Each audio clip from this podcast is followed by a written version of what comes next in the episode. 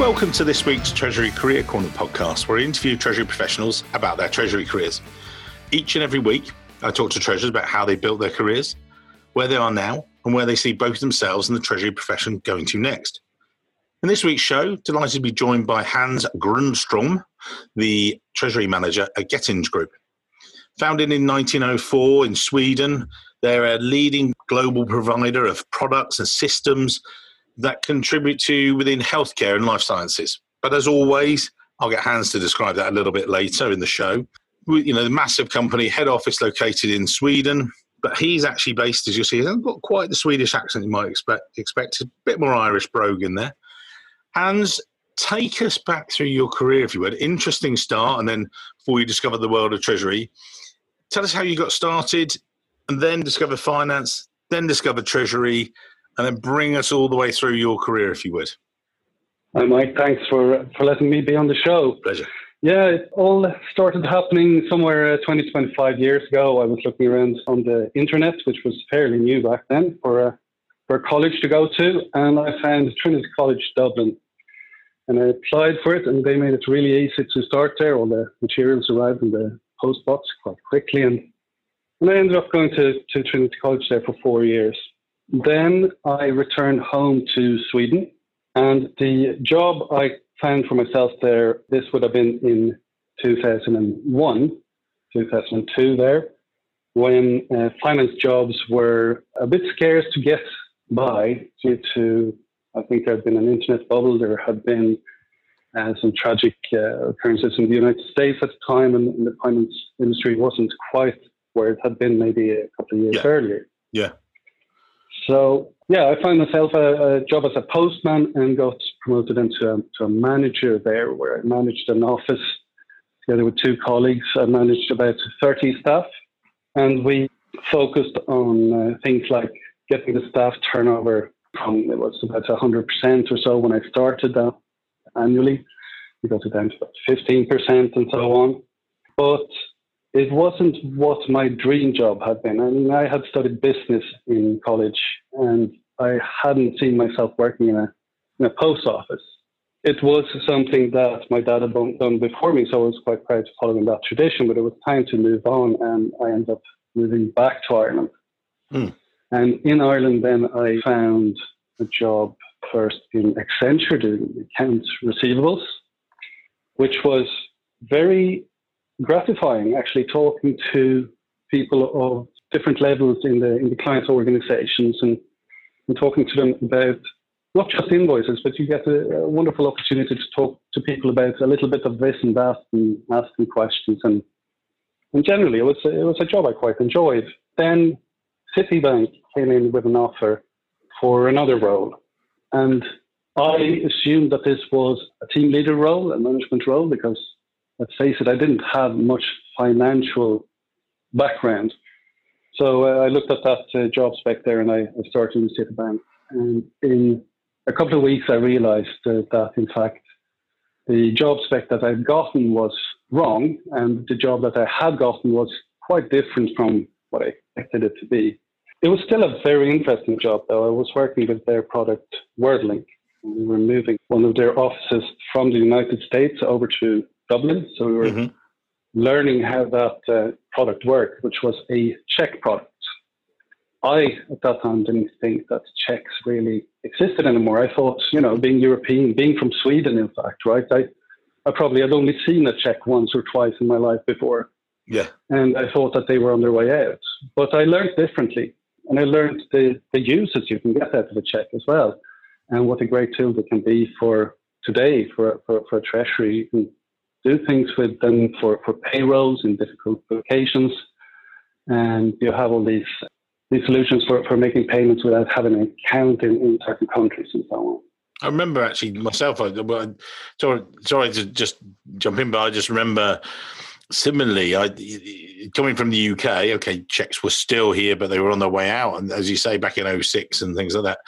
But I remember being at the AFP conference in the US and them being sort of know, e-checks, but they weren't. They were actually you just sent them to it, and they scanned them on fax machines and stuff like that. And I was like, does that really still happen? But exactly as you say, then when got to understand it, they said, well, this country doesn't really have a banking system, or it's still it's in its infancy. So it's it's much more fraud resistant than than cash. And it was just ah oh, okay, and it was just sort of that promissory note sort of thing. But as you say, it's sort of it sounds like because again, just for the listeners, you, at that stage you made that move from Accenture, but actually you joined Citibank. But you know, talk us through that. So that was your first bit there, you know, sort of a slightly unusual move because it was a different job to the one you thought you were in. But then, how did your career develop from there at Citi? It really took off then when I ran into one of your friends, I believe, Andrew Bishop, yes, who worked lovely in the Andy. Treasury Solutions Group. Who will be on the show sometime. If you're listening, Bishop, you're going to be on the show one day. I'll get you on here. You'll be great. But Hans is here now, so you got there first. I'll, tell all the good stories and, and I'll leave Yeah. you with the rest. Yeah, lovely. But he gave me a chance to work in the Treasury Solutions Group, which was an outsourced treasury operation. Citi was offering its clients to do their treasury for them. You would agree on the scope of what was to be executed under what rules. It was very rigidly documented what you could and could not do.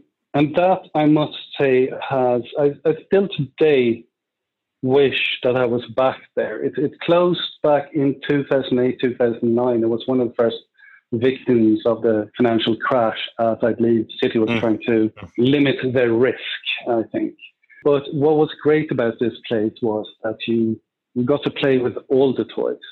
You got to play with the multilateral netting, you got to play with bonds, you got to play with online banking, whatever there is, whatever there is that Citi offers, and let's face it, they offer most of it. Some clients, one or another, would have signed up for it, and you were eventually put on it to, to operate it and, and deal with it for them. I also loved it because you got to meet so many different clients and see how they did things so differently. Hans, can you explain what a treasury manager at the Treasury Solutions Group did? Because as I understand it, you know, big global corporations would say, actually, you act as our treasury for that region, for so maybe Caterpillar or everything else. So, what was the offering to the corporations, and then what did you do? Again, for the listeners. Okay, let's let's think of it as things that we might be able to build into an unattended robots with RPA Mhm. today. It would be things where you could set a rule, let's say an FX deal determination, to operate your hedging program.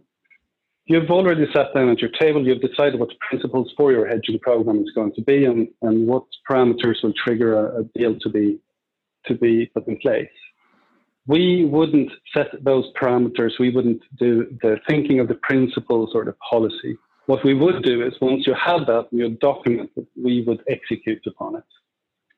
Same thing would go for a, for a netting operation. A netting operation is complex to set up the first time you run it, but after that, it's fairly standardized work. And you do it month on month. You still need to do some FX deals, you need to do some reconciliations, and you need to do some settlements to make that thing work. And we would do that kind of work. We would do the thing that is repetitive, documentable, and, and uh, that gets the treasury to run. And that leaves the treasurer and the treasury managers that are the retained staff to focus on value adding stuff instead of focusing on operations. Hmm. It, you're also leaving this with, you could compare it to a shared service center, except the average treasury manager in TSG would have uh, perhaps a college degree, uh, certainly would have been in the bank for at least uh, 10 years. If they didn't have a college degree, they, they would be subject matter experts on what they were doing. It was a very good climate to work to be able to learn from all these people who knew so much. And the camaraderie from, from people there, this has been close now for 12 years, but uh, I know for a fact that uh, large groups of these people, especially the girls, they go on annual outings, they still meet up, and now I meet up with uh, some of the guys I was working with as well. Like it's a, it was a, a great way of tying connections and building networks in that industry. And then that the, the sort of the, the offering changed, or they wound down that. What did you then? Then it became treasury and trade implementation. Or how, you know, how did that move come about, and how was that different within treasury terms for the again for the listeners? Yeah. So after I'd worked with operating the products, the next job that I got was to implement these kind of products for our for Citibank's clients. So our clients would have signed up for I don't know WorldLink, that's check product, for instance, where they would have signed up for for make, sending in uh, payment files over their online banking tool or something like that, opening up a bank account. And I would work with them to do that for them as the implementations manager. I would be a project manager, keeping all the different moving parts onto a, onto a project plan and taking it step by step to make sure that all the boxes were ticked and everybody's walking roughly the same pace uh, to get it done on time then training the clients on the products that they had, or at least making sure that if it was a specialized product, that whomever was was the expert in training them would do that. So it was an end-to-end process from the moment that the client signs on the dotted line to buy the product up until they're operating it and is starting to ramp up the expected revenues they're expecting to get from the product would be that part of the flow. And I stayed with that for, I think, three, could have been three years, something like that. Mm. Very interesting, that as well. I would say that those two jobs together gave me a perspective, though, that, that I thought that all clients, sorry, I thought that all corporates, in fact, over a certain size, had a treasury. And I thought that it would be a treasury that was quite rigidly documented, followed the same process over and over.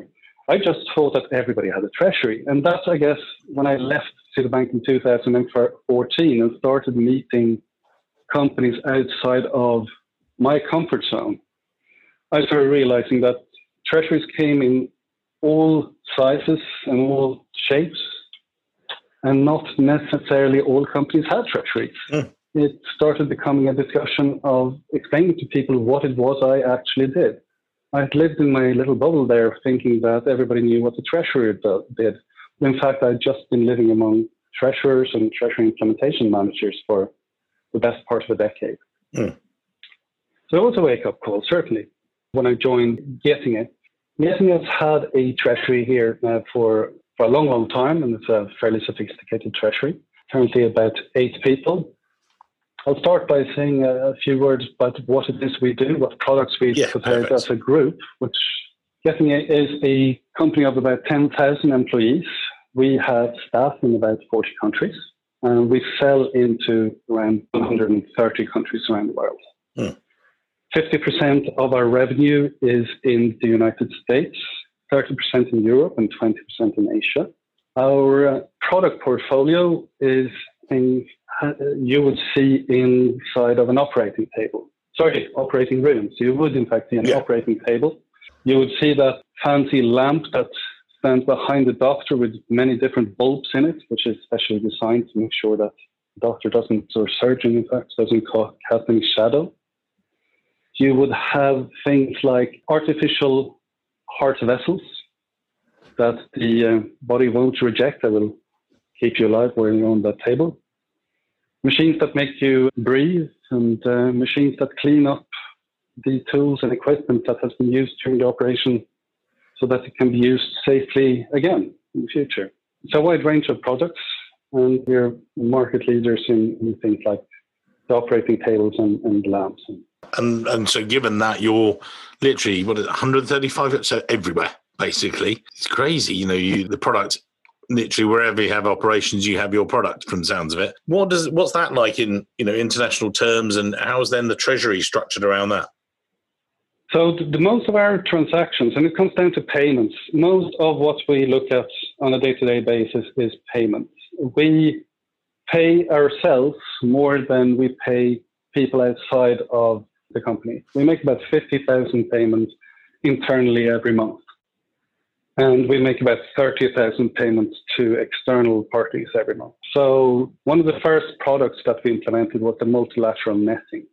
And for many years, we, we had a very good relationship with one of our banks, Handelsbanken, a trusted partner, mm. who built a netting system for us. It was a great system. Unfortunately, they discontinued that product about four years ago.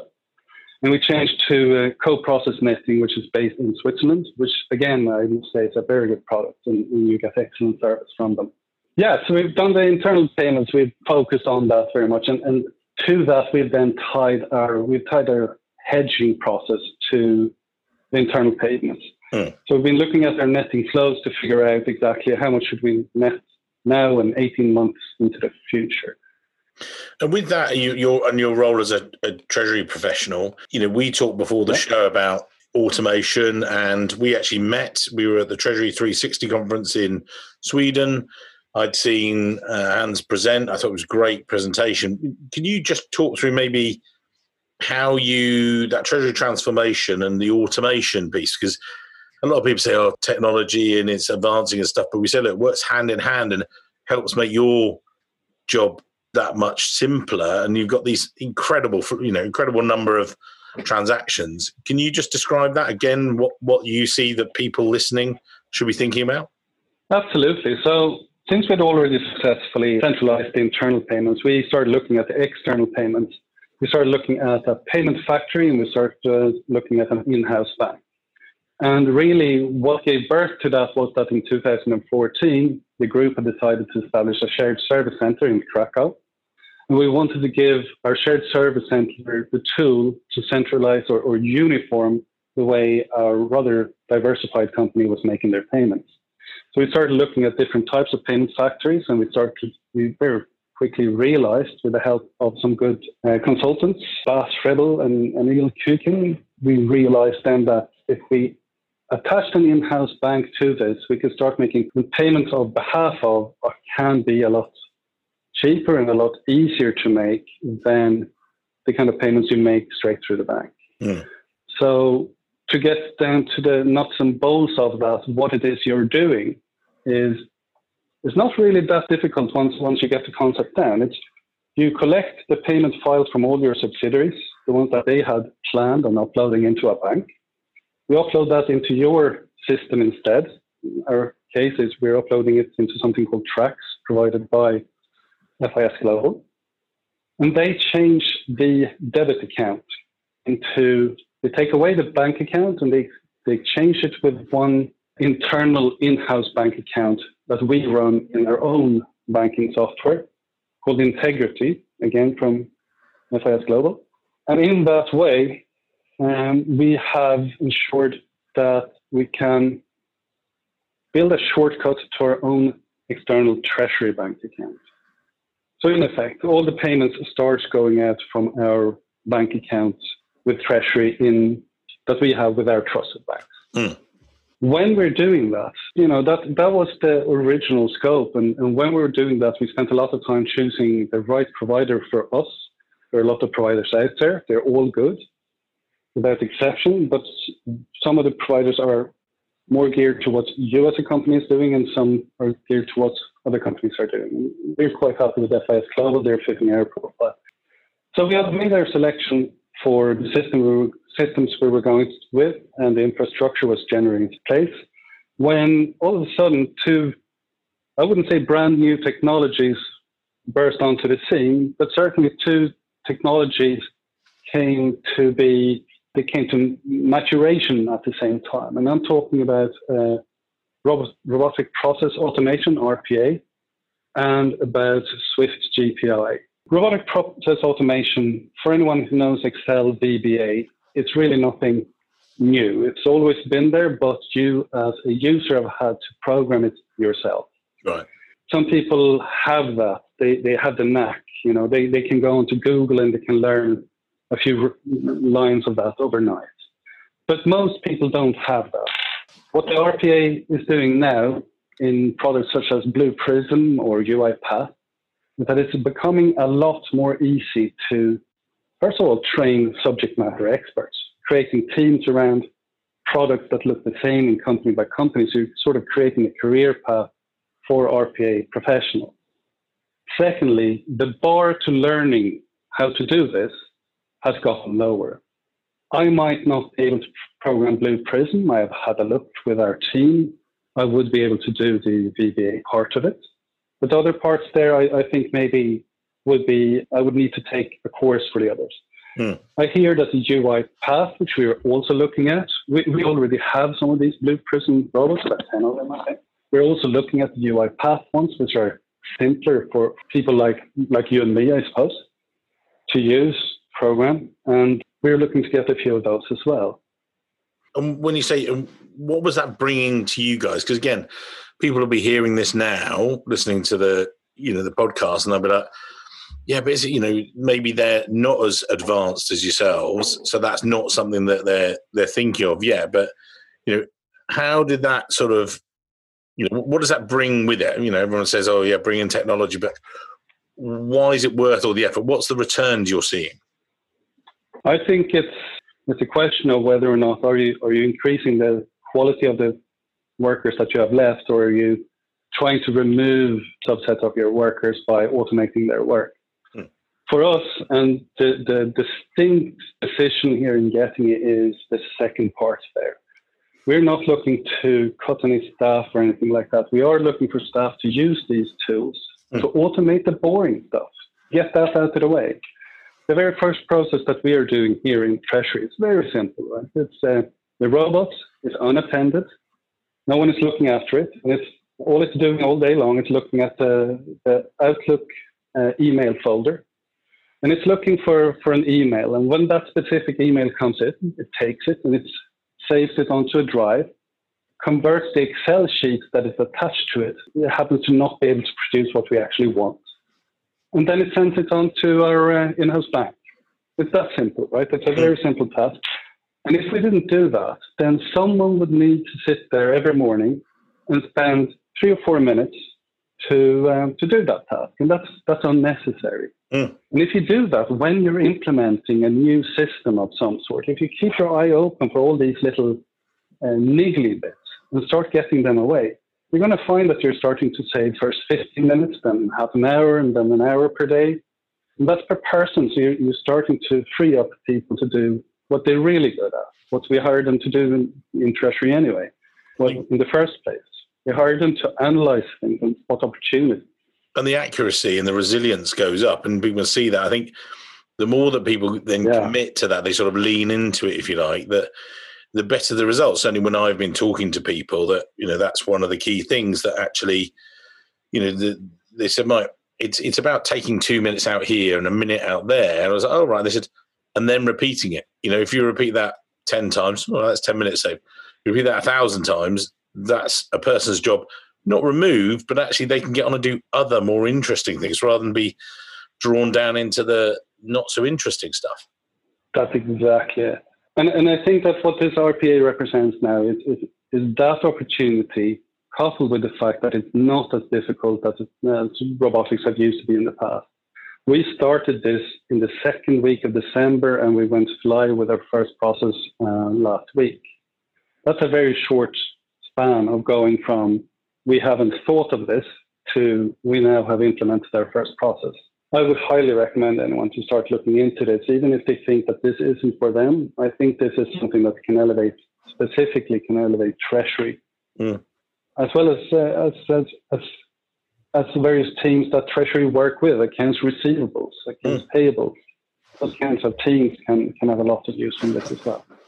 And where do you see do you see it before we get towards the end, but you know, of the show? But where do you see it going next, and where do you see your role developing and growing? What, what's what's happening for you?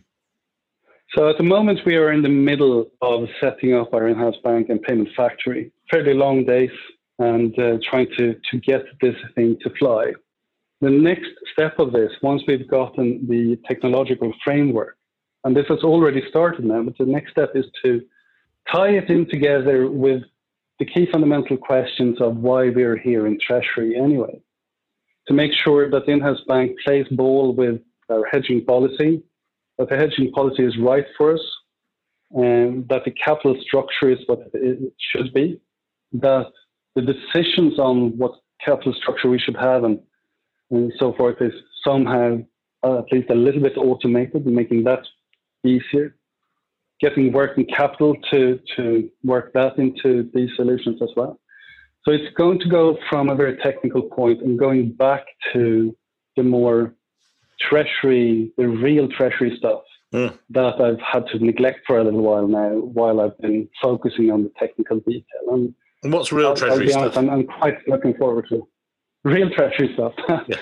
Oh, I don't know. FX deals and uh, intercompany loans, financing, capital structure, that sort of thing. That's uh, that's that's real treasury. Yeah, building the tools, building the robots. It's a, yeah. it's a it's a necessary thing to do. You need to have your hygiene factors and you need to have your yeah. systems in place. But talking to your banks and talking to everybody in, in the organization from the C-suite down to the factory floor, talking to them about cash, money, forecasts, that sort of thing. Yeah. Uh, adding that sort of uh, intellectual level of cash to the organization. Awesome. That's really, that's really. And again, you know, you've got this strength in your background and everyone's heard of it through the show. But if someone, you know, new to it, I said to you before, that sort of within Europe in particular, and a lot of our listeners are more sort of treasury manager, analyst, a lot of the people, you know, overseas are more treasurer level. But if someone were to look overall at your background, Hans, and say, oh, do you know what? I'd, I'd like to have a similar role to me. I'd like to follow a similar career path. What sort of would you pick out from some of the roles you mentioned earlier? You loved the role in Treasury Solutions Group when you're at Citibank, but then you've got this role. What what are the things that you would pluck out of those, and the tips you would give to people listening today? Actually, this is what you should be thinking about, and you know, if you wanted to have a similar background to you, would you say? We usually say that in Treasury, people people either come from an accounting background, or they come from a banking background, or they come from elsewhere, mm. and that those are the three usual paths. And there, there's a certain certain truth to that. When you look at what I would look for when hiring people into Treasury, I would look for someone with integrity, someone who knows who they are, who don't mind admitting when they've done something wrong, right? you know, someone who immediately when they discover they've done something wrong raise their hands so that we can have a discussion around it and prevent it the next time. Hmm. That's the first part. The second part is it's wanting to have an intellectual discussion with your peers around what it is you're doing, trying to place yourself in what why are we doing these processes? What is it we're delivering? Who are we delivering it for? Is it, is it the shareholders, right? Are, are they the reason we're doing this particular task and hmm. constantly evaluating what it is you're doing. Because what you're doing is you're managing risk. And if you don't have that conversation constantly, the risk is the risk of risks is that you don't recognize that a new risk has arisen or, or that an old one has uh, ceased to be. And you need to be careful with how you spend your, your limited resources. And the final thing, I, I guess I would look for someone with a bit of personality, someone someone who uh, has a nice laugh, maybe, you know, who's, who's nice to work with. So, what tip would I give to someone looking to work with Treasury? Well, be yourself. To a certain extent, you can you can learn Treasury, you can study Treasury, mm. unless you're interested in it. Unless you find that this is something for me, that's something you're not going to be happy in it, and you're not going to deliver the results that you want for yourself or, or the results that I want to see. Yeah. Either. I scribble notes here every week, and it's like, in this case, as you highlighted, you know, don't be afraid to make mistakes. If you do put your hand up and, you know, correct them or help correct them and everything else, followed by, you know, being yourself, being open, you know, and, and show your personality. And then, because as you say, the, the, the, fact is we're, you know, we work long days. You guys work long days in Treasury, and it's a long time not enjoying yourself and not being able to be open. You know, there's only so long you can keep going if it's if it's not going to work, sort of thing. Yeah. Yeah, that's it. Hans, amazing, amazing advice, I think, for everyone. If you do want to connect with Hans after the show, we'll put his LinkedIn profile in the show notes so you can connect over there on LinkedIn. It's been great. You will see both Hans and I speaking at a variety of conferences, I'm sure, throughout the Nordics uh, over 2020, which would be good to see. And, you know, all that remains for me to do is say thank you for your time today, Hans. It was a really good one. Thanks, Mike. Always a pleasure speaking to you. And you, sir.